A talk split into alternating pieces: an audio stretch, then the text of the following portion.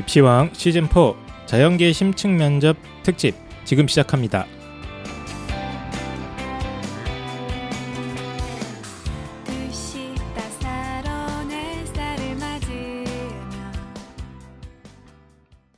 안녕하세요. 한희쌤입니다.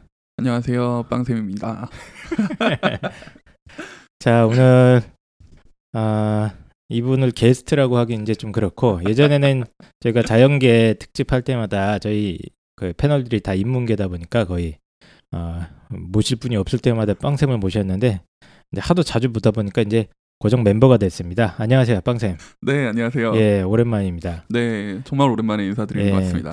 그동안 뭐 하셨는지 별로 궁금하진 않은데 어떻게 뭐 하고 살았습니까 그동안? 네, 뭐 많은 분들이 예. 예상을 하실 것 같은데, 네, 열심히 게임하느라 네, 예. 눈형 외톨이 생활을 즐기고 있었습니다. 아, 요즘도 계속 이제 그 온라인 세계에서 활동하고 계시고 네, 뭐 사실 게임은 하지 않는데, 네, 음. 그 진두지휘 정도를 담당하고 있습니다.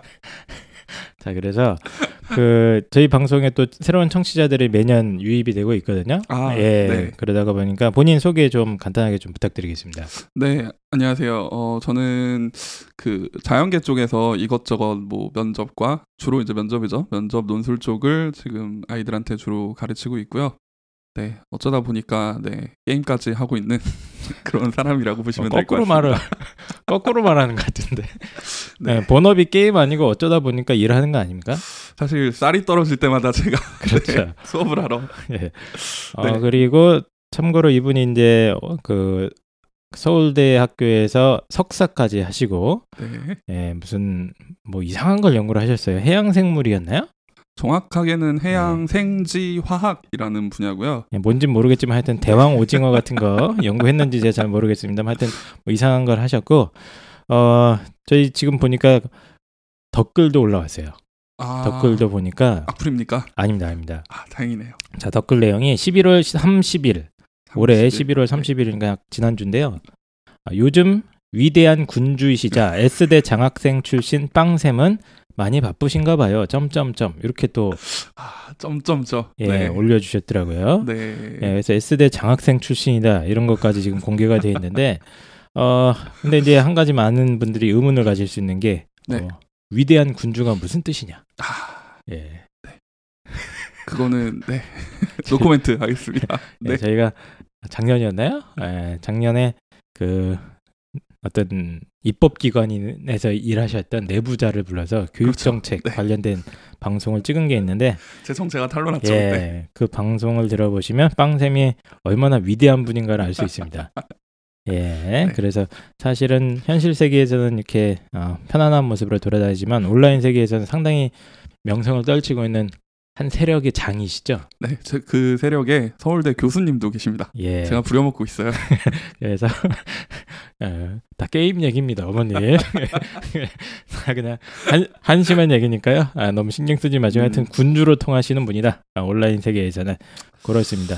그래서 저희가 빵샘을 모신 이유는 딱 하나죠. 지금 한창 자연계에 네, 그 면접 시즌이 뭐 한창 되고 있어요. 그렇죠. 예, 지난주 토요일 일요일 해서 고려대가 이제 지나갔고 이번 주에 또 고려대 일반 전형이 남아 있죠. 예, 아저 서울대도 이번 주 아닌가요? 네, 서울대도 지나갔고 다, 아, 이번 주에 연대도 남아 있네요. 아, 그렇습니다. 그래서 그 심층 면접의 경우에는 인성 면접과 다르게 뭐 과거의 어떤 논술 고사처럼 네. 문제지를 나눠주고 그렇죠. 그리고 준비 시간이 뭐 한 30분 주지 않습니까? 고대의 경우는 30분이고요. 예. 서울대의 경우에는 45분에서 뭐 길게는 1시간까지도 가고 있습니다. 그래서 굉장히 그 정도 30분 이상 준비해야 될 만큼 어려운 문제들 나눠주고 그렇죠. 예. 요걸 풀게 만들고 입으로 이제 이걸 설명하고 그렇죠. 뭐 발로 설명할 수는 없지 않습니까? 네. 그리고 이제 교수님들이 아이들이 이제 설명한 내용에 대해서 뭐 추가 질문을 던지거나 이렇게 네. 네. 툭툭 시비를 거는 그런 음, 형태로 이루어지는 거죠. 네, 맞습니다. 예, 그런데 이제 그것만 어, 수년째 파고 계신 양반이 예, 이 양반이라 빵샘이라 저희가 부른 겁니다. 아, 네. 예, 그래서 올해도 수업 많이 하셨죠? 네, 사실 뭐 쌀 떨어지면 수업에 나가는 것도 있지만 네. 어떻게 이제 수업을 좀 하다가 보니까 네, 많이 여기저기서 이제 불러 주셔 가지고 아주 네. 감사하게도 네. 그래서 어, 한 10월, 11월은 제가 이제 연대 수업에 거의 목을 매달았었고 그때 네. 그 저희 방송했던 거 연대 그렇죠. ISE 예, 연대 ISE. 예, 그거 하셨다고. 네, 예. 결과가 나왔어요. 사실 지난주 이제 최종 발표까지 나왔는데 그- 되게 많이 합격했다고 제가 알고 있는데 네, 다행스럽게도 올해도 합격자가 꽤 있는 편이라서 예. 꿰면 한한 명쯤 됩니까? 아. 네, 작년에 제가 12명인가 예. 합격을 시켰는데 올해도 예. 뭐 그거보다 조금 더 넘을 거라고 지금 예상하고 아, 그래요? 있습니다. 네, 네. 열 작년에 12명이었을 때 대박이었는데. 그게 국내고 기준으로 그게 이제 특기자 전형이다 보니까 예. 국내고와 해외고를 나눠서 모집을 하는데 예. 작년에 국내고가 10명, 해외고가 2명이었어요. 그래서 이제 어, 국내고로 하면은 거의 입학 정원의 한 20% 정도였었는데 올해는 조금 더 넘지 않을까 지금 예상하고 진짜요? 있습니다. 네, 네. 뻥치는 거 아니에요? 아, 뻥 아닙니다. 네. 아니 지금 제가 다시 입시 요강을 좀 보고 있는데 네, 군주는 뻥을 치지 않습니다. 그 빵쌤이 수업했던 게 이제 연세대학교의 특기자 전형 중에 융합과학공학 계열, 그렇죠. 예, 융합과학공학 네. 계열 요건데 쭉 보니까 이게 정원이 제가 알기로 80명이 안 되는 걸로 알고 있거든요. 70명 근처 아닌가요? 예, 올해 아마 국내고가 54명 그리고 음. 해외고가 25명인가 그럴 거예요. 그리고 정시로 이제 국내고를 3명인가 정도 뽑는 걸로 알고 있습니다. 어, 네. 그 중에 본인이 10명 넘게 냈다. 네, 그렇죠. 어, 못 네, 알겠습니다. 것 같은데. 예. 네. 네. 어쨌든 이런 양반이고요. 네, 아, 그래서 이제 자연계 심층 면접에 대해서 저희는 모르기 때문에 네. 예, 저 같은 저는 이제 철학과 출신이시고 네. 어, 뭐 아는 게 없습니다 이쪽은. 예, 그래서 그 자연계 면습 면접, 자연계 심층 면접 특히에 대해서 좀 빵쌤한테 제가 원고를 부탁드렸어요. 예. 네. 그거 쓴다고 네 나름 좀 힘들었습니다. 세 장 이상의 글을 써본 게 언젠지 지금 기억이 나질 않습니다. 예, 원고가 무려 다섯 페이지입니다. 다섯 페이지. 이런 양반이 아닌데. 예, 예. 네, 어제 좀 마음 먹고 준비해봤습니다. 예. 네, 그래서 이제 일단 자연계의 그 심층 면접이 무언지부터 차근차근 좀 설명을 좀 해주시죠. 네, 알겠습니다. 자, 바늘구멍 같은 대한민국 대학 입시. 또 웬만한 국내 대학 졸업장만으로 취직도 걱정이시죠. 이제 새로운 대안이 필요합니다.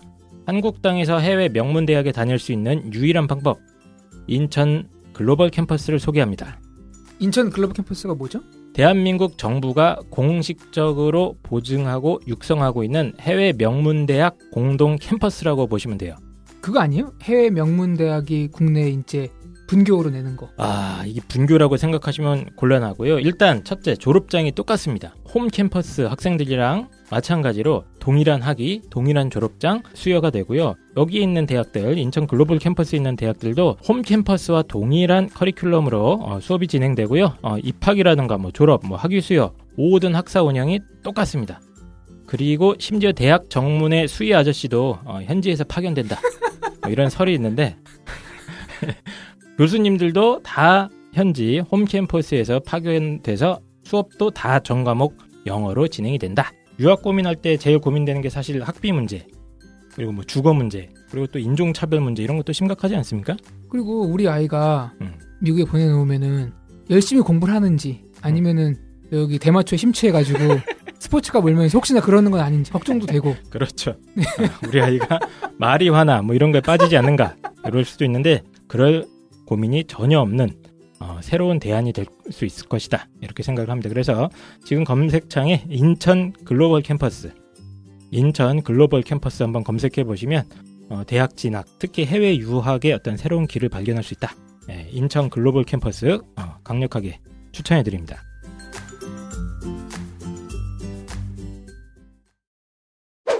우선은 자연계 심층 면접에 대해서 설명을 드리기 전에 면접이 뭐냐부터 좀 간단하게 말씀을 드리고 싶어요. 그래서 네. 네, 빵생답지 않게 상당히 또 논리적연하게 네, 진행하고 아, 있습니다. 네. 자꾸 태클이 들어오는데 네, 태클을 피해가면서 말씀을 드리도록 하겠습니다. 네, 그래서 면접이란 이제 논술과 함께 저희가 이제 뭐라고 지칭을 하냐면은 흔히 말해서 그 대학 자체 시험이다라고 지칭을 해요. 자체라는 말은 뭐 어머님들 다 뜻은 아시겠지만, 그러니까 대학교에서 직접 출제를 해서 수능과 다르게 이제 대학교 교수들이 출제를 해서 자기들의 만의 고유한 방식으로 이제 면- 시험을 치르는 그런 네. 시험이라고 보시면 되겠죠. 그렇죠. 대학별 고사라고 부르죠. 대학별 고사. 그렇죠. 예. 네, 대학별 고사, 대학 자체 시험. 어, 근데 이제 개인적으로 요 면접과 논술을 왜 보느냐라고 이제 여쭤보시면 특히 지금 말씀드리는 면접은 이제 인성 면접이 아닌 심층 면접임을 좀 네. 어머니들 예, 어, 생각을 해주시면 좋을 것 같고요. 개인적으로 생각할 때는 이제 교수님들이 쉽게 말해서 아주 이게 노골적으로 말씀을 드리는 건데 어, 논문을 잘 쓰는 학생들을 골라가겠다. 예, 그러기 위해서 이제 보는 시험이라고 개인적으로 생각을 하고 있어요. 논문을 잘 쓰는 학생. 네, 맞습니다. 논문이요. 그 연구를 할 수 있는. 그렇죠. 예. 음. 연구의 결국 꽃은 결과물은 항상 이제 논문으로 나오기 때문에. 예. 예, 논문을 잘 쓰는 학생을 골라야겠다. 품격 있는 말로 이제 연구고 현실은 이제 교수님의 밑을 받쳐주는 이들. 예. 네, 그렇죠. 예, 갑자기 전문 용어로 이제 따까리들, 인문 교수님이 네. 갑자기 좀 머리를 스치고 지나가는데 예, 네, 시다바리들. 네, 안 좋은 기억들과 함께 제 2년 네 어디 가서 보상 받습니까? 예. 네, 아무튼. 참고로 석사 과정 교수님과 싸웠습니다. 네 대판 싸웠습니다. 네. 대판 싸우고 예. 네 여기서 진짜 제가 썰을 풀려면 제가 한 3시간 동안 눈물을 흘리면서 말씀을 드릴 수- 수 있을 것 아, 같은데 예. 네 자제를 하고요. 네, 예, 쓸데없는 얘기 그만하시고요. 어째- 어쨌든 이제 그 이런 대학 별 고사를 쓰는 이유가 이제 일반적으로 뭐 수학 능력 시험이라든가 내신 성적으로는 살짝 보기 엄- 힘든 그 어떤 연구할 수 있는 역량. 그렇죠. 요걸- 연구에 직접적으로 관련이 있는 음. 역량을 평가를 하겠다라는 건데 이제 요거를 왜 제가 그렇게 생각을 하냐 하면은 이유를 좀 말씀드려 볼게요. 어, 교수라는 그 직책을 갖고 있는 분들, 뭐 어머님들 지금 혹시 들으시는 청취자분들 중에서도 교수님들이 계실지 모르겠지만 어, 교수라는 직책의 의무가 두 가지가 있는데 그게 뭐라고 생각을 하십니까? 교수님의 의무요? 갑질 일단- 아닙니다. 그 의자에 앉아 있는 거죠. 교수님. 그거 중요합니다. 교수님 방에 이렇게 앉아 그렇죠. 계시는 예, 거. 그렇죠. 앉아 계셔야 저희가 퇴근을 못 합니다. 네. 예. 그리고 이제 어그 앵벌이라고 전문 용어로 표현을 하는데 그렇죠. 연금이 예, 따오는 거. 그렇죠. 프로젝트를 따오는 거. 아, 요게 그 핵심 아닙니까? 리더로서. 그렇죠. 오늘 방송 접어야겠습니다. 네, 아 저거는 이제 아주 현실적인 얘기고 예, 네. 조금 학문적으로 접근을 해 볼게요. 오늘의 저는 굉장히 학구적입니다. 네, 예. 학문적으로 접근을 해 보면 교육과 연구의 의무 두 가지가 있다고 봐요. 음. 교육은 이제 학교에 입학한 아이들을 가르치는 거죠. 예, 모두 다 아실 만한 내용이고 연구라는 거는 자기의 연구 분야에 있어서 예, 그 말 그대로 연구를 해서 어떤 뭐 논문을 낸다든지 학회에 참여를 해서 발표를 하신다든지 그렇죠. 이런 것들이죠. 음, 네, 기본적인 이제 교수님들이라는 게 학문하는 사람들이고 그렇죠. 예, 예, 공부를 그게, 하는 사람들인 그게 거죠. 좋아서 이제 교수의 자리에 오르신 분들이니까 네. 생각을 해보면 교수님들에게 교육과 연구 어떤 게 더 이제 재밌고 좋냐라고 여쭤보시면 당연히 아마 연구를 말씀을 하실 거예요. 물론 이제 교육을 등한시하는 것은 아니겠지만 이제 교육 자체에 흥미가 있는 분들은 아무래도 중고등학교 교사 쪽으로 많이 빠지실 거고 연구 쪽에 좀 더 흥미가 있는 분들이 이제 대학교 교수까지 들어간다고 보시는 게 맞겠죠. 네. 네. 그리고 이제 이 교수님들의 어떤 평가, 예, 소위 말해서 대학에서 이제 이분들을 조교수에서 부교수로 올려드리고 부교수에서 이제 정교수로 올려드려야 되는데 그런 평가의 성적 역시 어, 논문을 얼마나 썼느냐, 음, 예, 요걸로 평가를 받는다라는 거죠. 예. 그래서 결국 이 교수님들의 어, 뗄래야 뗄 수 없는 것은 결국은 이 논문인데 교수님들 입장에서 학생을 신입생으로 뽑아서 요 아이를 4년 동안 가르쳐서 그럼 이 아이가 이제 뭐 어디 가가지고 취직해서 돈 벌다 이런 것도 물론 이제 의미가 있으시겠죠 있으시겠지만 가장 좋은 거는 요 놈이 내 연구실로 들어와서 내가 연구를 하는 데 있어서 support를 해준다 음. 이게 가장 베스트 시나리오가 된다라는 거죠 음. 네. 그렇기 때문에 이제 대학교 자체 시험에서 수능이나 아니면은 내신 같은 케이스에는 사실상 지식을 평가하는 면이 굉장히 많다고 봐요. 제가 이제 오늘 방송을 준비를 하면서 사실 어제 수능 문제들을 쫙 풀어봤습니다. 네. 네.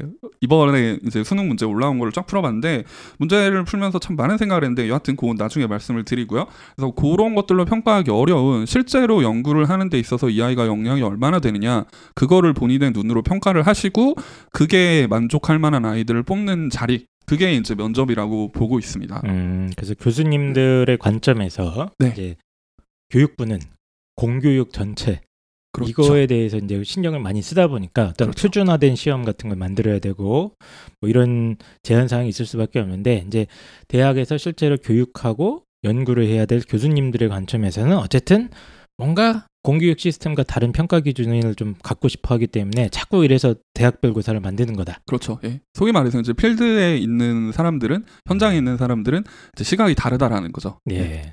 그러니까 쉽게 말하면 이제 딱 뽑았는데 교수님이 제자가 빵샘이야.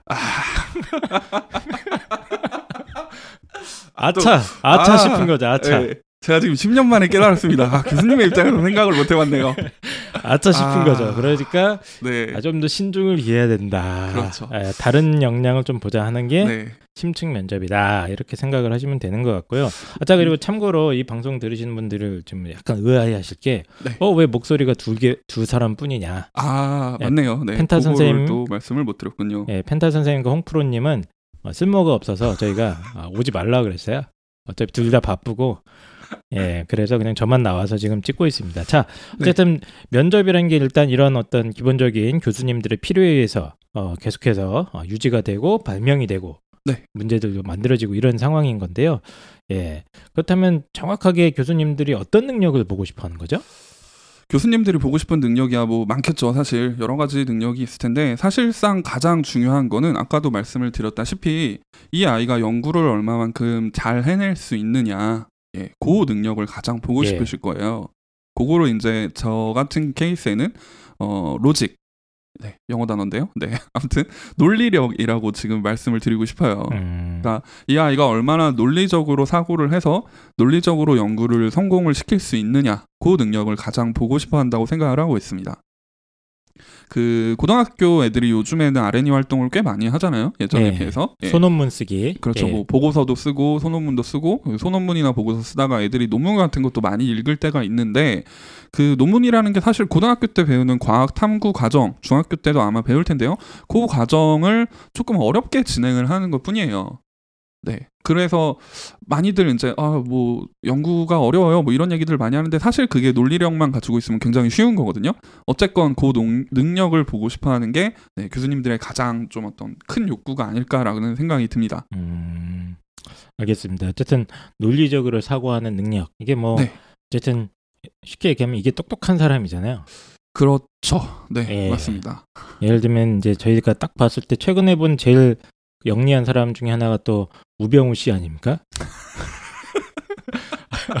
또 본인이 위기에 닥쳤을 때 어떤 모든 네. 문제 상황을 논리적으로 분석을 하고 그렇죠. 네. 예. 살 길을 그렇죠. 모색하는. 가장 베스트 옵션을 선택하고 거기에 대한 실행 방안까지 논리적으로 치밀하게 계획해서 음, 예, 완벽하게 증거 인멸하고 친구들한테 다 전화 돌리고 아마 이러지 않았을까. 저의 경우는 무관하다는 하는데. 것을 국정원에서 알아주셨으면 하고요. 이런 형태의 어떤 논리적 사고 능력이 제일 중요하다. 요거를 조금 더 구체적으로 말씀을 드리자면 이제 보통 요 논리다라는 게 굉장히 추상적인 개념이기 때문에 네. 네. 이제 조금 더 풀어서 말씀을 드리자면 사실 이 그림을 좀 보여드리고 싶은데 어 나, 나중에 카페에 올려도 괜찮겠죠? 말로 하세요. 별것도 아닌데 뭐 올려요 이런 거. 그럴까요? 네. 예. 또 태클이 들어오고 있는데, 네. 아, 살짝 피하고, 네. 어, 그러니까 이 논리라는 거를 크게 이제 세 가지로 좀 말씀을 드리고 싶어요. 어, 예. 예, 논리적 분석 첫 번째 단계, 그리고 두 번째 단계는 논리적 사고, 네. 세 번째 단계가 논리적 표현. 예. 네, 이렇게 좀 말씀을 드리고 싶은데요. 이거 그림, 그림 필요 없습니다. 말로 해도 다 이해되는데. 자, 네, 알겠습니다. 논리적 분석과 예. 사고, 표현 이 세 단계로 본인이 한번 나눠보겠다. 네, 그렇죠. 논리적 사고를, 네, 논리적이라는 말을 이제 예. 굳이 나누자면 이렇게 세 단계로 나눌 수 있고 논리적 분석이란 뭐냐? 이제 남의 의견을 분석을 하는 거죠. 음. 어 이제 보통의 그 면접이나 혹은 뭐 논술 같은 대학별 자체고사에서는 어떤 논란거리가 하나가 주어집니다. 음. 인문계 분들은 아마 뭐 좀 많이 익숙하실 거예요. 예, 예. 네, 뭐 안락사에 대해서 어떻게 생각하니? 네, 네. 네, 뭐 이런 것들이 이제 논란거리죠. 근데 이게 자연계에서는 논란거리가 별로 없다고들 많이 생각을 하시는데 그렇죠. 왜냐하면 이제 정해진 공식대로 문제를 따라서 풀면 되니까 그런 것들은 사실상 이제 약간의 어 요것도 논란의 여지네요. 네, 아무튼 그 부분은 잠깐 접어두고 최근에 연대나 고대 같은 이제 문제 쪽에서는 사실상 그런 유형의 문제가 아니기 때문에 어떤 자연계 쪽에서도 충분히 논란거리가 주어질 수가 있습니다. 음. 네, 예컨대 엊그제 일요일이죠. 일요일 날 이제 고대 고교 추천 2 면접을 보고 온 친구가 어, 면접 문제가 이렇게 나왔다고 해요. 어? 네. 아, 그 벌써 복원됐습니까? 네, 아주 따끈따끈합니다. 아, 대단합니다. 온 예. 친구한테 이제 네, 강압적으로 네. 네, 문제를 뜯어낸 결과 네, 제시문에 연역적 사고 방식과 귀납적 사고 방식이 각각 나왔다라고 해요. 음. 네. 네. 그리고 문제가 이제 본인이 핸드폰 판매원이라고 하면 네. 예, 연역적 사고 방식으로 핸드폰을 팔 거냐, 음. 혹은 귀납적 사고 방식으로 핸드폰을 팔 거냐, 네. 예, 요걸 물어봤다라고 합니다. 하여튼 그러니까 이게 그냥 핸드폰 사장님한테 혼납니다. 죄송합니다. 폰 파는데 무슨 귀납이 있고 연역이 있습니까? 싸게 팔면 되는 거죠. 네, 예. 그게 정답인데. 그러나 그게 네, 중요한 게 아니라 그렇죠. 예, 두 개의 어떤 대립적인 과학 분야에 있어서 사고 방식을 예제로 주어주고 네, 예, 맞습니다. 네가 실제로 이거를 문제 상황에 어떻게 적용할 수 있겠니? 이런 걸 물어본 것 그렇죠. 같아요. 그렇죠. 정확해요. 예. 네. 그래서 이제 어떤 그런 논란거리가 나오면 그거에 음. 대해서 이제 각각의 입장을 정리해 보는 게 논리적 분석 단계라고 생각이 생각을 합니다. 아, 네. 알겠습니다. 그러니까 이 논란거리를 하면 이제 정답이 없다. 쉽게 그렇죠. 얘기하면 네, 예, 맞습니다. 과학 의 영역 안에서도 여러 가지 이제 어, 정답이 없는 문제들이 있는데 이런 어떤 문제 상황에 대해서 그거의 어떤 개념이라던가 이론을 활용해서 이렇게 좀 양측의 예, 입장을 그렇죠. 정리하는 예, 그게 요 이제 논리적 단계가 분석. 논리적 분석 단계. 아하. 네. 오케이. 네. 그리고 나서 두 번째 논리적 사고는 뭐냐? 거기에 제 의견을 확정을 짓는 겁니다. 음. 어떤 논란거리에 대해서 아 나는 이렇게 생각을 합니다. 라고 주장을 결정을 하고 그렇게 생각하는 근거를 마련하는 단계가 논리적 사고 단계죠. 음.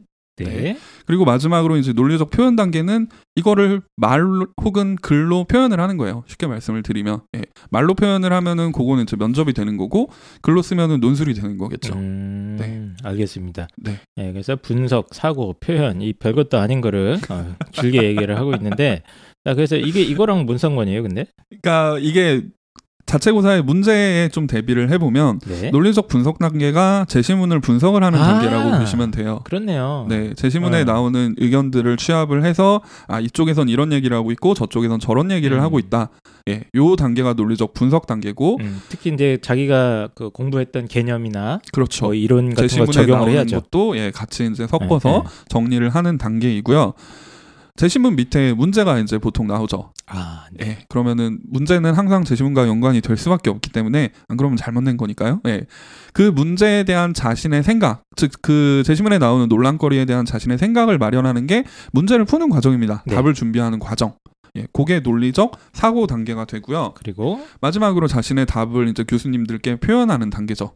음, 네, 말이나 글로 자신의 생각을 어, 나타내는 거. 요게 논리적 표현 단계라고 보시면 됩니다. 어, 알겠습니다. 아, 명쾌한데요? 그렇죠. 저 예. 오늘의 저는 굉장히 논리적입니다. 예, 네. 요, 요 그림 그럼 허용하겠습니다. 네이버 카페에 아, 올리세요. 네, 감사합니다. 아, 별거 네. 아닌데. 예.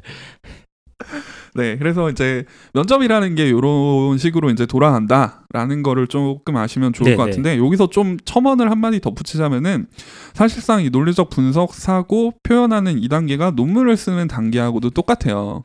음, 네. 뭐 논문을 써보신 저도 뭐 아, 논문을 몇 편 못 써봤지만 예, 네. 무려 네이처에 투고를 했다가 바로 떨어져서 교수님께 쌍욕을 먹는 네이처요? 네이처요. 예. 모든 자연과학 하는 사람들의 꿈이죠. 네. 저는 나뚜르는 압니다.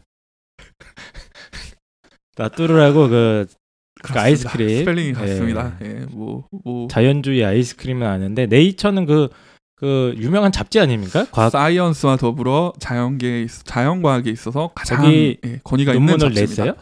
냈다라기보다는 보통 네. 이제 서브밋이라고 표현을 하죠. 제출했다. 제출을 했죠. 음. 이제 그게 냈다는 건데. 어쨌든. 승낙을 안 해줬죠. 아 떨어졌다. 예, 그렇죠. 어, 그래도 저희가 이제 네이처에 어, 썸밋까지 해본 빵샘과 지금 하고 있는데 어쨌든 논문 작성 과정이 이거랑 똑같아 이거죠. 네 맞습니다. 음. 논문을 작성하는 거를 잘 이제 좀 생각을 해보시면 어 물론 이제 그 보통의 자연과학 탐구 과정에서는 그렇게 얘기를 하죠. 이제 어떤 관찰이나 네 음. 아니면은 뭐 이제 뭐 연구 같은 거를 통해서 예, 어떤 관심 분야를 이제 도출을 하고 거기서 자기가 이제 어떤 가설을 세우죠. 예, 예컨대 멍하니 사과나무를 보고 있다가 네, 사과가 툭 떨어지는 거를 보고 아 맛있겠다 라고 네. 생각을 하는 게 아니라 아 저거는 만유인력이 작용하는 게 아닐까. 예, 이런 가설을 세울 수가 세우는 거, 예, 네. 그렇게 이제 가설을 세우고 그걸 증명하는 단계. 증명하는 단계에선 보통 이제 실험이나 관찰이나 관측이나 아니면은 뭐 기존의 레퍼런스들을 이용을 하거나 이런 방식으로 자신의 가설을 증명을 하고 그리고 그거를 이제 남들에게 보여주는 게 논문이거든요. 네. 가장 중요한 게 요 보여준다라는 그 단어인 것 같아요. 사실상 보여준다라는 게 남을 설득하는 작업이라고 보시면 됩니다. 네. 그래서 자신의 가설을 어, 타당한 근거, 즉 실험이나 실험 결과나 아니면 뭐 관측 결과나 이런 걸 바탕으로 자신의 가설이 맞다라고 남에게 설득을 하는 단계인데 요게 논술이나 면접에서 자신의 답을 어, 기존에 자기가 배웠던 이론이나 아니면 제시문에 나오는 성질들을 이용해서 설득하는 것과 똑같기 때문에 음. 예, 결국 요 과정이 논문을 쓰는 것과 닮아 있다라고 말씀을 드리는 거죠. 예, 알겠습니다. 그럼 이 자연계열 면접 의 어떤 전반적인 특징이나 이런 걸좀좀 더 구체적으로 들어가 보시죠. 예. 네, 알겠습니다. 어, 굳이 이제 자연계열 면접에 제가 카테고리를 좀 나눠보면 성격에 따라서 크게 한 네 가지 정도로 나눌 수 있을 것 같아요. 음. 그래서 첫 번째는 이제 문제 풀이형이라고 설명을 드리고 싶고요. 두 번째는 어, 창의적 사고력 면접. 세 번째 카테고리는 전공 지식을 묻는 면접.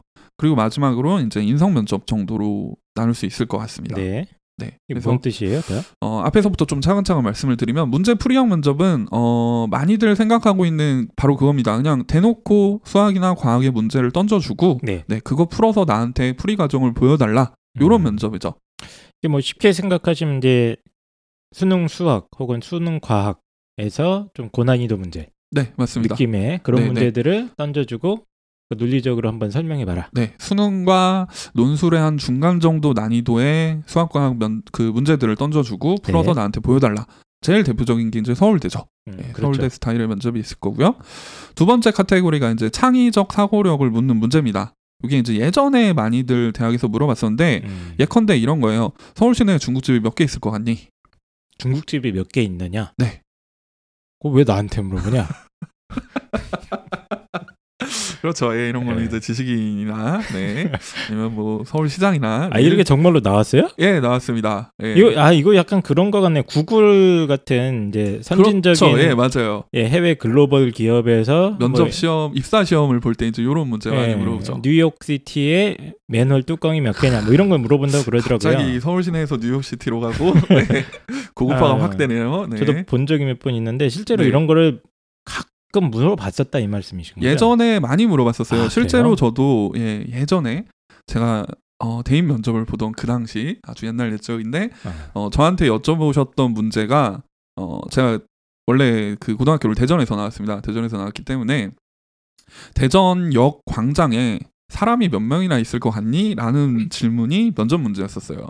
옛날 얘기죠. 옛날 예, 얘기. 옛날 얘기예요. 그러니까 요즘에는 정, 답은 없고 정답은 없죠. 예, 그렇죠. 정답은 없지만 본인이 이제 어떤 답을 말하기 위해서 여러 가지 가설이나 조건들을 이렇게 단계적으로 세우고 네, 거기서 맞습니다. 좀 이렇게 추론을 해나가고 이런 과정들. 맞습니다. 이제 네. 답에 접근하기까지 이 아이가 얼마나 논리적인 가정을 하고 음. 그 안에서 이제 얼마만큼 잘 풀어내느냐 이런 거를 이제 평가를 하시는 것 같은데 뭐 대전의 인구가 몇만 명이라고 가정을 하고 네 그중 유동 인구가 몇 프로라고 가정을 하고 이런 오. 가설을 막 세우지 않습니까? 네, 이거 할 때?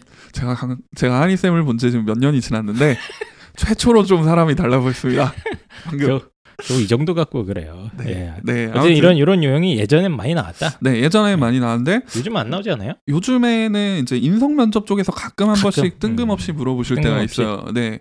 네, 음. 아무튼 요런 게 있고 다음 세 번째 유형은 이제 전공 지식에 관한 면접입니다. 뭐 예를 들어서 과에 관한 질문들을 하는 거죠. 어, 음. 뭐 신소재 공학과다 그러면은 풀러렌이나 아무튼 요런 신소재들이 이제 교과서에 나오는데 예. 예, 그런 풀러렌 특징에 대해서 좀 얘기를 해 볼래요? 라든가 네. 네, 소재를 개발하는 데 있어서 가장 중요한 능력은 뭐라고 생각합니까? 예, 음. 식의 문제들이죠.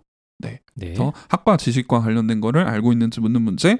그리고 마지막 인성 면접은 뭐 다들 아시다시피 예, 학생들의 어떤 그 가치관이나 네, 아니면은 뭐 성격 요런 거를 물어보는 면접 문제라고 보시면 될 것 같아요. 음. 그러니까 인성 인성 인성 인성 네, 면접. 그냥 인성 예. 면접. 네. 그렇게 보시면 되고 어, 한 가지 빠뜨린 게 이제 앞에 전공 지식 면접은 아직까지도 시립대나 경희대에서는 면접을 물어보고 있습니다. 네. 약간 단문형이라고 해야 될까? 그러니까 네. 긴 제시문이 있는 건 아니고 네. 약간 짤막짤막한 단문 중심으로 맞습니다. 예, 네. 문제를 구성해서 던집니다.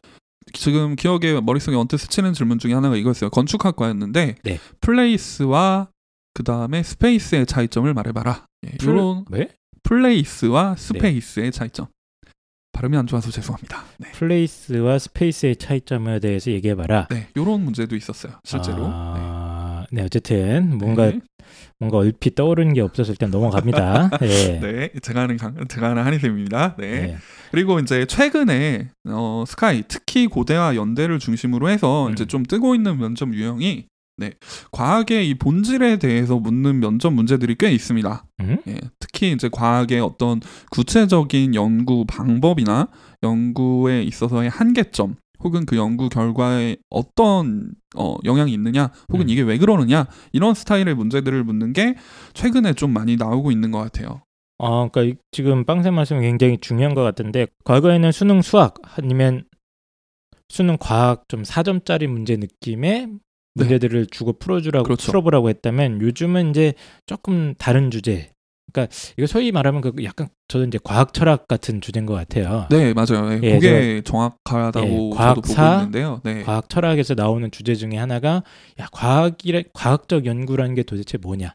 그렇죠. 예, 네. 그 근본적인 방법론이 뭐고 이런 방법으로 연구했을 때 어, 나타날 수밖에 없는 한계점 이런 것들을 이제 그 주제로 삼는 영역이 있는데 그거가 문제로 상당히 들어오기 시작했다. 네, 맞습니다. 아까 어. 말씀드린 이제 고교추천 2 고려대 거기서 이제 귀납적과 연역적 아. 방법도 사실은 과학에 있어서 귀납적으로 연구를 할 거냐, 연역적으로 연구를 할 거냐 둘다 어? 한계점이 있어요. 그렇네요. 네, 둘 다 한계점이 있는데 문제 아까 그 핸드폰 네. 판매 말고 물어본 다른 문제에서는 귀납적과 연역적의 한계법에 대해서 각각 얘기를 하고 네네. 과학적 사례를 들어라 이제 이런 문제가 나왔다고 해요. 음. 그래서 이런 것들은 이제 과학 말씀하신 과학의 방법론과 이제 맞닿아 있는 과학 철학적 영역인데 음. 제가 한때 이제 그쪽에 좀 빠져가지고 나름대로 좀 예, 기웃기웃 거려서 봤었거든요. 네네네. 네네. 그때 이제 배웠던 것들로 답을 해야 되겠더라고요. 면접 아. 문제를 얘기를 이제 들어보니까. 예. 그래서 고대 같은 케이스에는 지금 사실 어머니들 뭐 다 아시겠지만 입학처에 면접 시뮬레이션 동영상이 올라와 있어요. 네네. 네, 그리고 융합형 기출을 좀 살펴보시면은 거의 대부분 이제 제시문에서 공통 단어를 뽑아서 그걸 가지고 이제 얘기를 하는 건데 살짝 지금 실제 면접 문제는 다른 게 나왔습니다. 음. 네, 그래서 이제 약간 뒤통수를 맞은 감이 없지 않아 있기도 한데 고대 네. 같은 경우에도 지금 올해 면접 그 전형을 싹 개편을 하면서 이런 문제를 출제를 했고 연대 같은 케이스에는 몇 년 전부터 이제 이런 유형의 문제를 꽤 내고 있죠. 아, 네. 알겠습니다. 그래서 조금 정리를 해보면은 이제 뭐 그 면접 유형을 네 가지 정도로 요약을 해주셨는데 네, 이제 저희가 집중적으로 다룰 문제 유형이 원래는 이제 문제풀이형 면접, 네, 사실상의 맞습니다. 논술고사 네. 면접인데 요것도 트렌드가 조금씩 있다. 그것도 조금씩 서울 어차피 거의 대부분 서울대였고 네.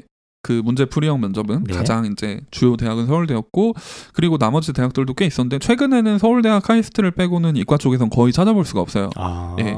그래서 이제 서울대의 변화 위주로 좀 말씀을 드리고 싶고요. 예. 그리고 이제 음, 최근에 가장 핫 트렌드인 연고대. 연고대. 예. 연고대 면접이 이제 아까 말씀드린 대로 예. 과학의 본질을 묻는 쪽으로 조금씩 변화를 하고 있다. 아 그렇게 정리하면 됩니까? 네. 그렇게 예. 정리를 하면은 될 것 같습니다. 그래서 이 면접 문항들 같은 경우는 이제 이 사람들의 뒤통수를 상당히 자주 때립니다. 그렇죠. 네. 네, 저도 이제 경험상 여러 가지 이제 해다가 보면은 뭐 인문계에서도 심층 면접 볼때 네. 예를 들면 서울대가 갑자기 영어 제시문을 확 냈다가 아. 갑자기 이제 도표만 도표 분석하는 걸 내기도 하고 갑자기 상경계에서 수학 문제를 확 내버렸다가 이게 자꾸 바꾸거든요. 그렇죠. 예. 그러니까 논술고사 같은 경우는 어느 정도 유형이 이제 패턴화돼서 계속 이 사람들이 어, 같이 내는데 면접 같은 경우는 자꾸 바꾸더라고요. 음, 예. 그게 아마 이제 뭐 면접의 특징이라는 게 좀 이게 실시간으로 피드백이 교수님과 이루어질 수밖에 없기 때문에 음, 이제 좀 정형화하기가 힘들어요. 그쵸. 그러니까 예, 네. 어떤 뭐 standardization 하기 네 죄송합니다. 예, 표준화하기 좀 힘들기 때문에 그런 게 좀 있지 않나라는 예. 생각이 들고요. 그래서 어쨌든 오늘 방송은 이제 일반적인 얘기고 어, 면접에 대비할 때 저는 항상 철칙이 있습니다. 저도 면접 수업을 되게 많이 하는데 네, 그렇죠. 그때마다 항상 철칙이 예측 못한 상황이 항상 대비해야 된다. 이 생각을 항상 하고 연습을 시키거든요, 네, 아이들을. 아주 좋은 말씀이신 것 예. 같습니다. 그런데 어쨌든 오늘 방송은 일반적인 최근 흐름을 한번 대학별로 한번 만들어 찾아가 보도록 하죠. 일단 네. 오늘 다룰 면접은 소위 말하는 최상위권 대학이라고 얘기하는 서울대, 연세대, 고려대 이 세 가지 대학이 사실 이제 심층 면접 이거를 대대적으로 실시하고 있죠. 네, 예, 맞습니다. 선발 인원만 봐도 뭐 3천 명 가까이 될 거예요. 그렇죠. 엄청, 예. 엄청 많습니다. 예, 그래서 먼저 서울대부터 한번 따져볼까요? 네, 서울대부터 좀 따져 보도록 하죠.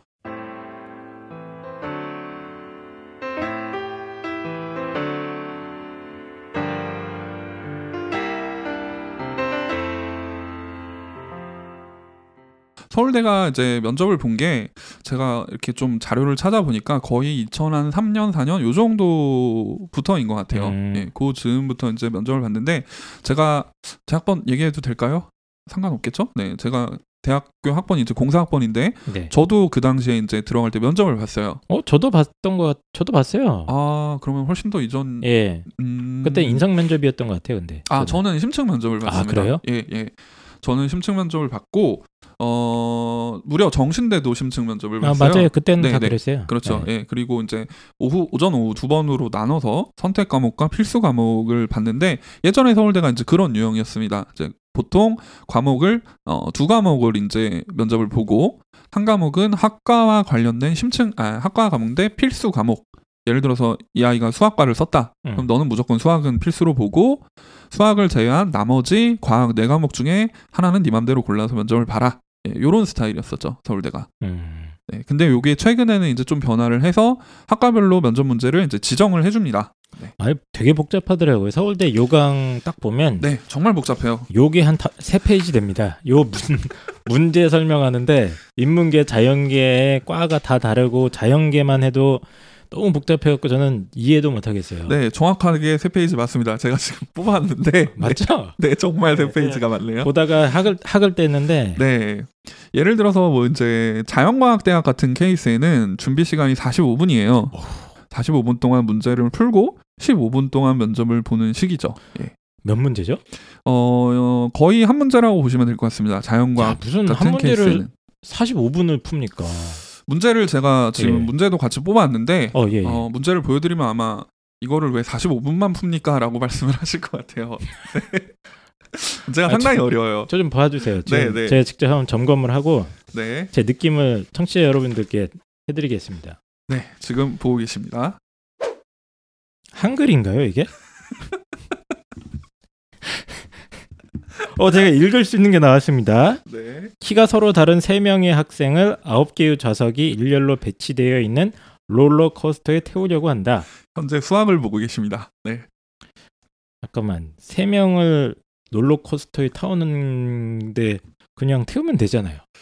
세 명 중 커플이 누구냐에 따라 다르겠죠. 네. 아, 뭐 거지 같아요, 이거. 지금 또 보니까 지구과학 면제인 것 같은데, 네. 어, 이거는 제가 그림이 그려져 있어요. 어, 저기압이 하나 크게 있고, 비 오는 그림. 이렇게 있고요. 네. 생명과학 문제도 제가 이제 그림만 설명을 드리겠습니다. 닭이 있죠. 예, 닭이 무슨 주사를 맞고 있습니다. 아, 화학 문제는 이것도 이게 한글인가요? 네. 거의 예. 대부분 숫자입니다. 네. H3O, PH, POH 어쩌고 저쩌고 뭐 이렇게 되고 있는 걸로 봐서는 어, 한 그 다섯 시간은 걸리지 않을까. 다섯 시간. 예. 근데 어쨌든 애들은 이걸 45분 동안 풀어야 된다. 네. 45분 동안 풀어야 되고 음. 어, 자연과학대학은 그렇고요. 그 다음에 공대 같은 케이스에도 이제 시간이 조금씩 달라요. 예, 뭐 예를 들어서 농대 같은 케이스에는 30분을 준비를 하는 데도 음. 있습니다. 예, 또 지원 모집 단위에 따라서 이제 조금씩 30에서 30, 45분 정도고 네, 이게 보니까 제시문이 조금 메인 제시문이 하나 있고 그 네. 밑에 이제 세부적인 딸린 문제들이 새끼 문제들이 조금씩 예, 아, 짜잘. 짜잘한 문제들이 네. 꽤 있고요. 짜잘한 문제들이 한 서너 개씩 붙어 네. 있는 것 같습니다. 올해 서울대 이제 보고 온 친구의 증언에 의하면 네, 문제가 평소보다 굉장히 많이 나왔다고 해요. 예, 많이 새끼? 문제들이. 네. 새끼가 나, 많았다. 네, 네, 이 어. 표현이 조금 네 과격하니까 네, 그 딸린 문제들이 많았다. 어, 어, 어, 예. 예. 예, 그래서 문제 풀이 시간이 좀 부족했다라고 얘기를 하더라고요. 어, 그 정도로 네, 네. 얼핏 보기에는 그냥 수능 수학 문제 같은데요. 어, 수학 느낌은? 같은 케이스에는 네. 어, 그렇게 보일 수도 있어요. 보일 수도 있는데 확실한 거는 수능보다 확실히 어렵습니다. 아, 네, 수능보다 어렵고 논술 문제하고 거의 난이도가 비슷하지 않을까. 최근에 논술. 예, 최근에 수리 논술은 난이도가 꽤 쉬워졌기 때문에 음. 비슷하지 않을까 싶고요. 과학 같은 케이스에는 two 과목이 필수예요. 예? 예.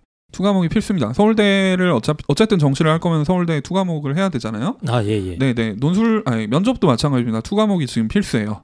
음. 네. 그래서 거의 이제 많은 아이들이 이 과학 쪽의 면접을 힘들어 하는 게 네. 자기가 two 과목 공부 안 했다가 이제 갑자기 이것 때문에 준비를 하려고 해야 돼서 그래서 조금씩 힘들어 하는 것 같더라고요. 음, 그러니까 two 과목이 필수라 하시면 two 과목에서 등장하는 개념 지식과 개념이 출제가 됩니다. 출제가 된다. 네. 아, 서울대는 이게 그 한 몇 년 전부터 계속 강조하는 게 그 요강에 two 과목에 대한 얘기가 계속 강조가 됩니다. 음, 예, 선택 과목 이수하는 것도 저희가 우리가 보겠다. 뭐 이런 문구도 제가 작년에 써 있는 게 기억이 납니다. 그러니까 학생부 종합 전형에서도 제 판단으로는 아마 교수님들이 불만이 많은 것 같아요. 그런 것 같지 않습니까? 저 같은 학생들이 네. 왜 애들이 two 과목 안 하고 보니까 음. 물two, 화two 이런 거 안 하고 들어오니까 짜증 나나 봐요. 아, 그래서 이제 아예 대놓고 이건 좀 강조를 하고 있는데 어쨌든 서울대 분위기가 전반적으로 그렇고 네. 어차피 서울대 일반 전형을 지원을 하려고 해도 수능 two 과목에 응시를 해야 되는 그런 상황이기 때문에 그렇죠. 예 네. 그거가 어쨌든 지식적으로 어, 많이 나온다 네. 면접에서도 반드시 나온다 그나마 다행인 거는 서울대 예전 문제들을 찾아보면은 정말 난이도가 미친 듯이 어려워요. 음. 거의 제가 봤을 땐 대학교 한 2학년 정도의 수준? 그 정도의 문제들이 많이 나왔던 게 아주 옛날 뭐 대학 본고사 시절 문제 같은 느낌일 수도 있어요 아, 네. 네, 2007년에서 8년 그리고 이제 선행학습 금지법이 사실 통과되기 이전까지는 음. 서울대 문제가 정말 난이도가 hell이었어요. hell. 예. 그래서 제가 이제 당시에 또 기억을 또 이제 소환을 하자면 제가 화학과 지구과학 면접을 봤었는데 화학 면접 볼 때 저한테 상평형 곡선의 기울기를 물어봤습니다. 음? 이렇게 알아들을 네, 네. 이제 이 상평형 곡선이라고 예. 기체와 액체의 고체가 압력과 온도에 따라서 어떻게 존재를 하느냐 를 나타내는 이제 그래프가 있습니다. 지금까지 네이처지에 어, 논문을 제출하신 분의 면접 경험담인데 어쨌든 그런 게 있다 네, 그런 게 있는데 그 기울기를 이제 고등학교 때는 당연히 안 배우죠. 당연히 안 배우고 그냥 내요 근데 그거를 냈어요, 실제로. 저보고 풀냈어요. 예. 당연히 안 못풀줄 배웠는데. 알았는데 예, 네. 당연히 안 배웠죠. 무슨 공식을 하나 주고 음. 이 공식에 의- 이 공식을 쓰면은 기울기를 구할 수 있대요. 저보고 풀래요. 음.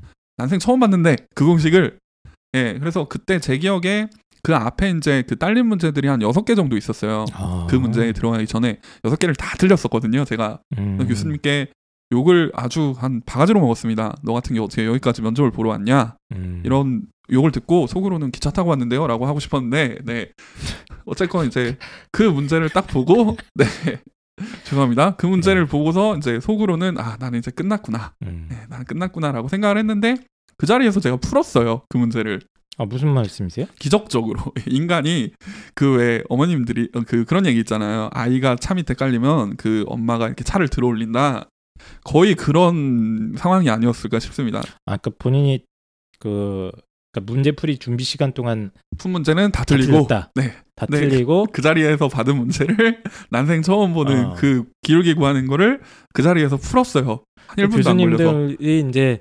한심해서 네 아 지금 뭐야? 어떻게 여섯 개를 다 틀려? 한 두 개는 맞춰야지 이러고 짜증 나가지고 아, 네. 어 그리고 이제 추가 문제 고난이도 이건 아마 최상 여섯 개 다 맞추거나 그렇죠. 좀 그런 애들을 위해서 했을 거예요. 네. 어, 어, 너 이것도 할 줄 알아? 자네 이것도 한번 해보게 이런 느낌으로 준비한 문제였을 거라고 전 추정이 되는데 맞습니다. 그걸 맞췄다는 거예요? 아마 제가 다 틀려서 시간이 남으니까 예, 그래 이거라도 하나 주자라는 것 같았어요. 아, 하여튼 여러분들 인생이 이렇습니다. 네, 예. 아참 그 절체절명의 위기 순간에 이렇게 돌파해 도인적인 힘이 네. 네, 발휘가 되더라고요. 네, 네, 그러니까- 아무튼 네. 그러니까 이제 군주가 되셨죠. 예. 자 아무튼 어쨌든 네. 그런 식으로 이제 굉장히 어려운 문제들을 했었는데 수학 문제 같은 거 보면은 한 문제 푸는데 거의 한 1시간은 기본이에요. 거의 그 정도의 이제 예, 문제들이 많이 출제가 네. 됐었는데 근데 요즘은 선행학습 금지법이 제, 그 시행이 되고 난 이후로 난이도가 엄청 쉬워졌어요.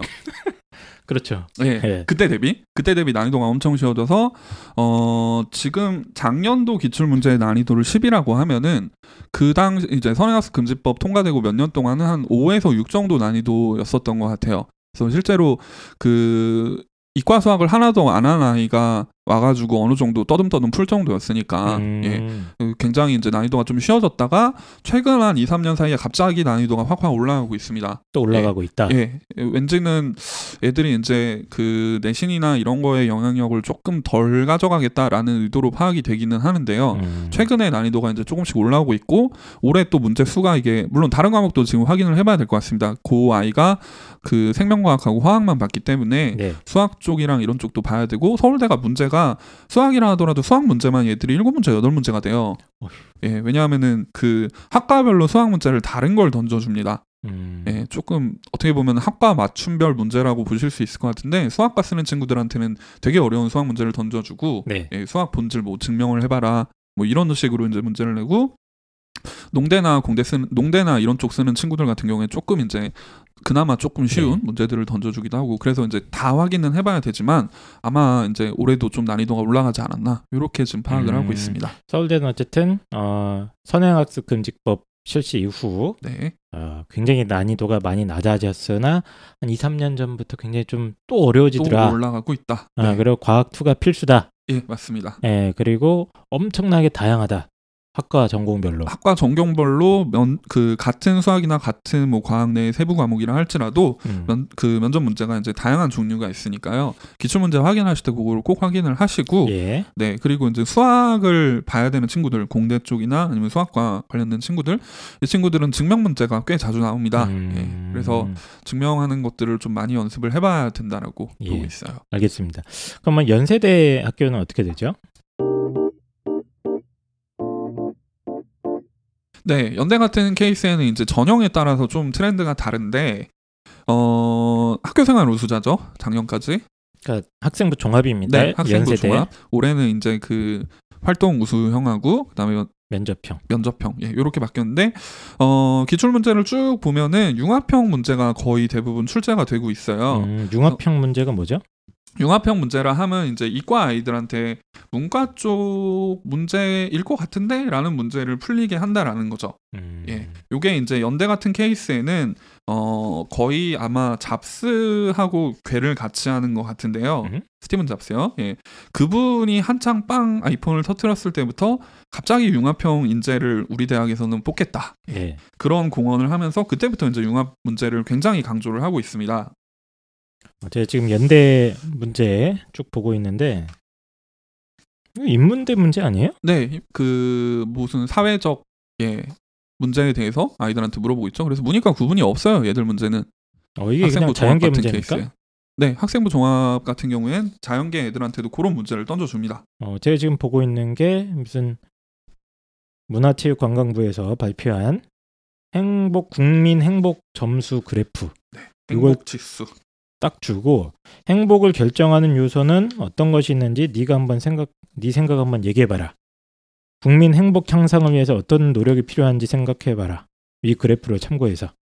뭐 이거 음- 인문대 문제네요, 그냥. 네, 요게 네. 자연계 애들한테 실제로 던져졌던 문제예요. 어. 예, 그래서 어 굉장히 좀 이 안에서 애들이 멘붕을 할 수가 있죠. 사실 아무 대비 없이 갔다라고 하면 음. 멘붕을 할 수 있고 수학 문제 풀려고 딱 갔는데 그렇죠. 네. 갑자기 사회 문제가 툭 하고 나오니까 올라가 되는 거죠.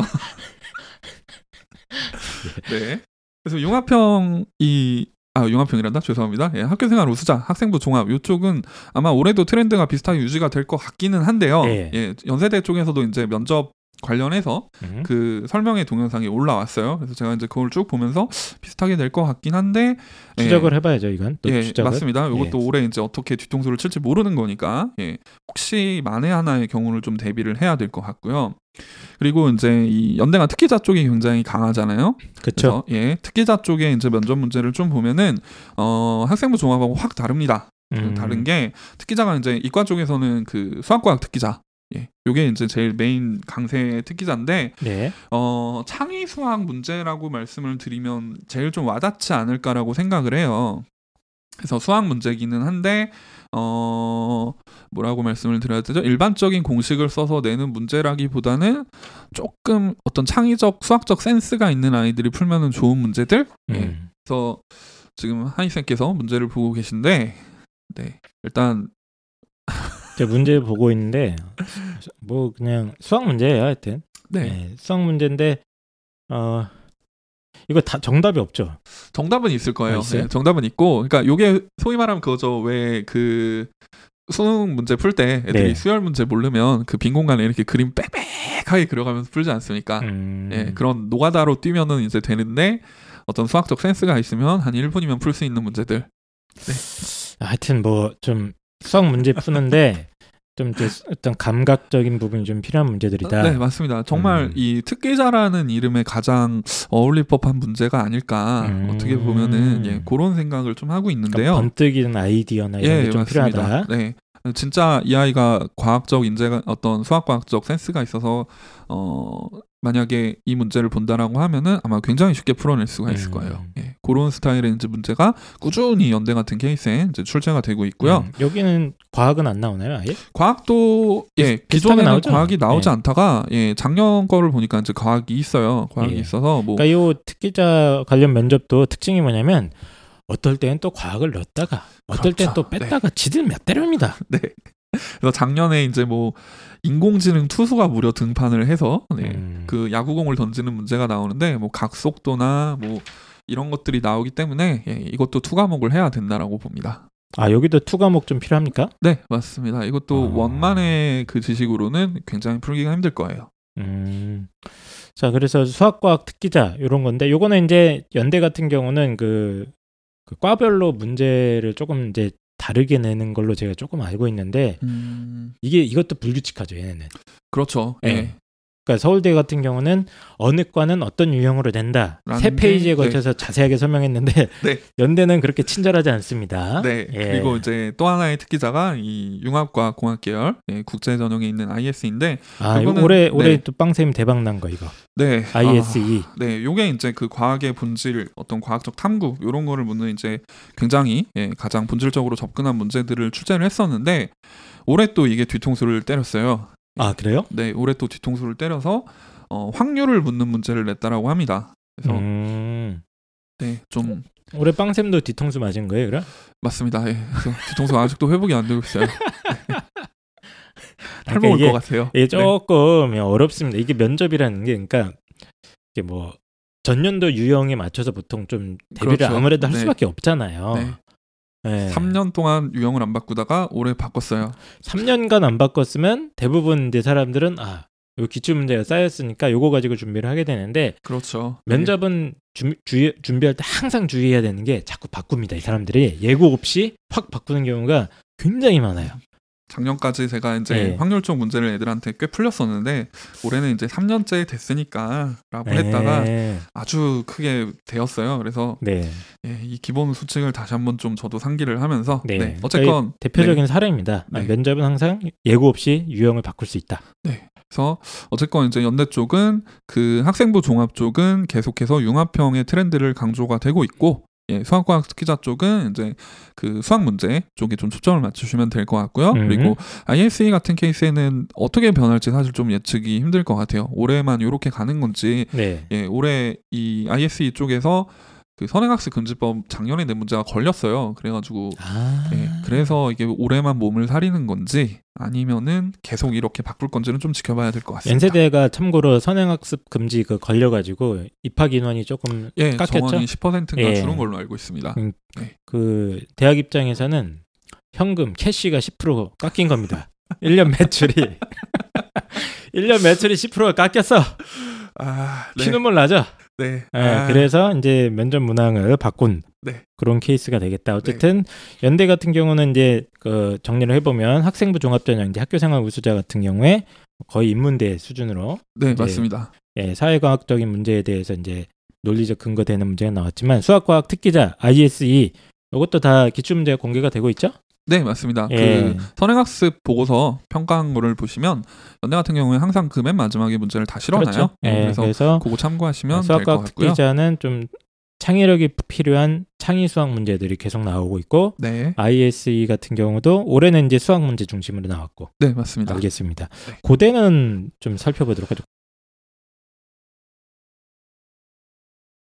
고대가 네. 지금 문제가 지금 심각해요. 이게 네, 예, 너무 급격하게 전형을 바꾸면서 네, 예. 아마 내부에서도 지금 좀 혼란이나 혹은 불일치가 있지 네. 않나라는 생각이 드는 게 제가 지인분 중에 이제 고려대학교 근처에서 일하시는 분들이 네. 좀 있는데 지피셜 나왔습니다. 예, 굉장히 좀 지금 개판처럼 아, 보이지는 않지만 하여튼 어려움이 좀 있을 거예요. 음, 갑자기 그렇죠. 예, 확정을 몇년 확 늘렸기 때문에 네, 몇년 동안 유지가 되던 게 예. 갑자기 바뀌면 항상 예, 혼돈의 시기가 있기 예, 마련이니까요. 그래서 저도 고대 문제들은 꾸준히 계속 봐왔는데 자연계는 어떤지 좀 설명해 주시죠. 네, 자연계는 어 아주 쉽게 일단 한마디로 정리를 해서 드리자면은 어 그 전형 상관없이 고대가 이제 작년까지 융합형 인재랑 그리고 과학 특기자 학 학교장 추천 요렇게 있지 않았습니까? 네네. 예, 전형 상관없이 다 유형이 비슷비슷했었어요. 비슷비슷한 게 그 올해 입학처에서 올라온 그런 면접 유형들 그러니까 재심은 가나다라마 정도 주고서 음. 가나다에서 공통적으로 떠오르는 단어를 하나 골라라. 예, 다라에서 공통적으로 떠오르는 단어 하나 골라라. 두 개의 차이점 얘기를 해봐라. 뭐 두 개의 공통점 얘기를 해봐라. 네. 그리고 이 두 개 중에 어, 너한테 있- 너의 인성이라는 거에 있어서 어떤 게 더 중요하냐. 예, 요런 스타일의 문제들이 전형 상관없이 계속 꾸준히 출제가 됐었습니다. 15학년, 16학년, 17학년도까지. 이게 인문, 자연 뭐 문제 유형이 크게 차이가 없었다는 거죠. 네, 맞습니다. 예. 인문 쪽은 제가 확인을 안 해봤는데 예, 네. 인문도 그렇게 나와요. 음, 네. 그러면은 차이 없이 계속 나왔던 것 같아요. 그래서 뭐 자연계 쪽에서도 보면은 제시문에 뭐 시가 되게 많이 나왔어요. 시라든가, 네. 심지어는 뭐 그 악보도 나온 적이 있고요. 예. 그래서 요런 어떤 종합적인 보니까 상관없이 심지어 예체능 지문까지도 이제 던져주면서 거기서 네. 공통 단어 추출해서 예, 그걸 가지고 이제 면접을 하는 그런 유형이었습니다. 그러니까 인문대 면접 스타일이랑 똑같은데 네. 이 문제도 보면은 그 네. 고려대학교가 작년까지입니다. 근데 어머님들. 네, 작년까지 말씀을 작년까지는 드리는 거예요. 지문이 뭐 시도 나오고요. 뭐 과학적 개념이나 지식을 설명하는 지문들도 좀 있고요. 요걸 가지고 뭐 공통으로 해당하는 단어를 한번 말해봐라. 네, 제시문 그렇죠. 가나다에 그리고 제시문 라에 나타난 전기장과 자기장의 관계를 설명해 봐라. 음. 뭐그 사례를 인문계와 들어라. 예, 인문계가 조금 차이가 있다라고 하면 네. 이제 사례를 과학적으로 들라고 하는 거, 예, 이제 과학 실제 과학 사례에서 차이점 하나 들어봐라. 네. 그리고 뭐 네가 배웠던 이제 고등학교 수학 과학 개념 중에서 하나 찾아봐라. 그렇죠. 예, 요런 게 네. 이제 조금 다르고, 나왔었으나 네, 특기자 쪽에서 이제 네. 약간의 수학 문제 풀이 정도가 나왔던 게 조금은 다른 게 있었습니다. 작년까지요. 작년까지. 그러나 그러나 이제 올해 지금 현재 출제된 현재까지 고대가 그 특기자하고 고교추천 2의 네. 면접을 지금 실시를 했는데 특기자는 그 입학처에서 올라온 거와 똑같이 봤다라고 해요. 예, 음, 특기자도 지금 보고 온 친구한테 제가 문제를 복원을 받았는데 네, 그 친구 말에 의하면은 그 무슨 벌집 구조, 육각형 구조가 나오고 그다음에 원에 내접하는 거 나오고 소비의 효율성 이런 거 나오면서 효율성이라는 단어 추출하고 네, 그거 음. 관련해서 이제 본인의 인성 이런 거 물어보는 예, 똑같은 문제 유형이 나왔습니다. 그러니까 예. 올해 특기자는 작년에 그 융합형 문제 스타일과 비슷했다. 똑같았다. 예, 기존 스타일과 예, 똑같았다. 기존 유형과 똑같았다. 그런데 이제 엊그제 실시한 고교추천 2 여기서는 문제 유형이 달랐어요. 아 이거 그골 때립니다 하여튼 이거. 재밌는 거는 입학처 올려놓은 동영상을 보시면 거기는 특기자 얘기가 없어요. 거기는 음. 고교추천 2 일반 얘기만 나오는데 그 고교추천 2가 오히려 올려준 거하고 다르게 내고 특기자는 똑같이 냈다라는 거죠. 예. 이거 어떻게 사기죄로 고소 못합니까?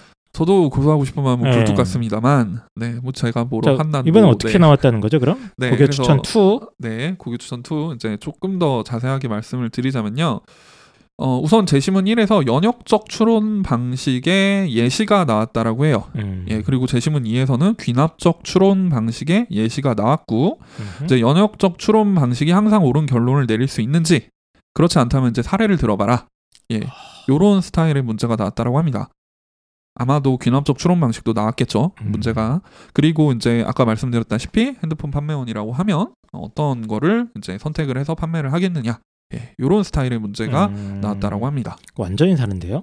그렇죠. 예, 여태까지의 유형하고 많이 다른 문제라고 보시면 될 것 같아요. 이것도 뭐 그 일부 학원에서 네. 엄청 준비 열심히 시켜갖고 들여보냈을 텐데. 네. 예. 그렇겠죠. 예, 유형이 이미 입학처에서 사실 이게 동영상까지 지금 찍어서 올린 마당에 사실상 이런 게 거의 없었지 않습니까? 여태까지. 음. 면접에 대해서 사실 대학들이 면접에 대해서 많이 신경을 안 써주는 게 거의 네. 대부분 논술이 주력이었었기 때문에 대학교 네, 네, 입장에서도 면접 입학처에 전화해서 면접 어떻게 봐요 물어보면은 막 짜증내요 짜증내고 음. 지들도 잘 몰라요 직원끼리도 말이 달라요 그랬던 네. 적이 많았어요 몇 년 전까지만 해도 근데 이제 올해 고대에서 무려 동영상까지 지들이 찍어서 그 편집하는데 얼마나 힘들었겠습니까 음. 그런 수고까지 해서 올렸는데도 뒤통수를 쳐버리니까 참네 예, 알겠습니다. 그렇습니다. 네. 이제 고대가 고교 추천 2까지는 지금 시험을 받고 네. 일반 전형이 이제 이번 주 주말이거든요. 네, 고대 일반 전형은 방송을 찍는 시점에서 예, 예. 이번 주 주말에 고대 일반 전형이 들어갑니다. 하게 되는데 네. 이제 그것까지 한번 보긴 봐야겠지만 네. 어쨌든 고대가 기존의 유형과 다른 문제를 확 내버렸다 이번에. 네, 맞습니다. 예. 그리고 그 주제는 과학 철학적인 어떤 주제. 네. 예, 거기에 어, 등장을 했다는 거죠 또. 그렇죠. 네. 자, 그래서 쭉 한번 서울대, 연세대, 고려대 이 세 가지 대학 어, 한번 훑어봤는데 나머지 대학들은 사실 이렇게 심층 면접 형태로 제시문 주고 문제풀이식으로 이제 거의 다 사라졌습니다. 네, 맞습니다. 예, 네. 거의 다 사라진 상황인데 이 세 가지 대학만 계속해서 어떤 최상위권 학생들, 특히 이제 빵쌤이 얘기해 주신 대로 어, 교수님 밑에서 연구와 어떤 그런 걸 할 수 있는 네. 예, 교수님의 의중을 읽고 어, 그렇죠. 이렇게 네. 열심히 봉사할 수 있는 어떤 어, 논리적인 인재 아바타. 네, 이런 걸 뽑기 위해서 네. 그런 문- 면접 문항을 어, 매년 조금씩 조금씩 유형을 바꿔가면서 내고 있다. 네, 그렇게 맞습니다. 정리하면 될 것 같은데 네. 이제 문제는 지금까지는 사실 다 쓸데없는 얘기입니다. 어, 지들이 어떻게 내는지 그렇죠. 중, 네. 중요하지 않고 네. 이거 어떻게 준비하느냐가 제일 중요한 것 같아요. 그렇죠. 앞으로가 이제 가장 중요한 얘기니까 네. 네, 이제 얘들을 어떻게 준비하느냐 요 얘기를 좀 이제 말씀을 드려야 될 것 같은데 네.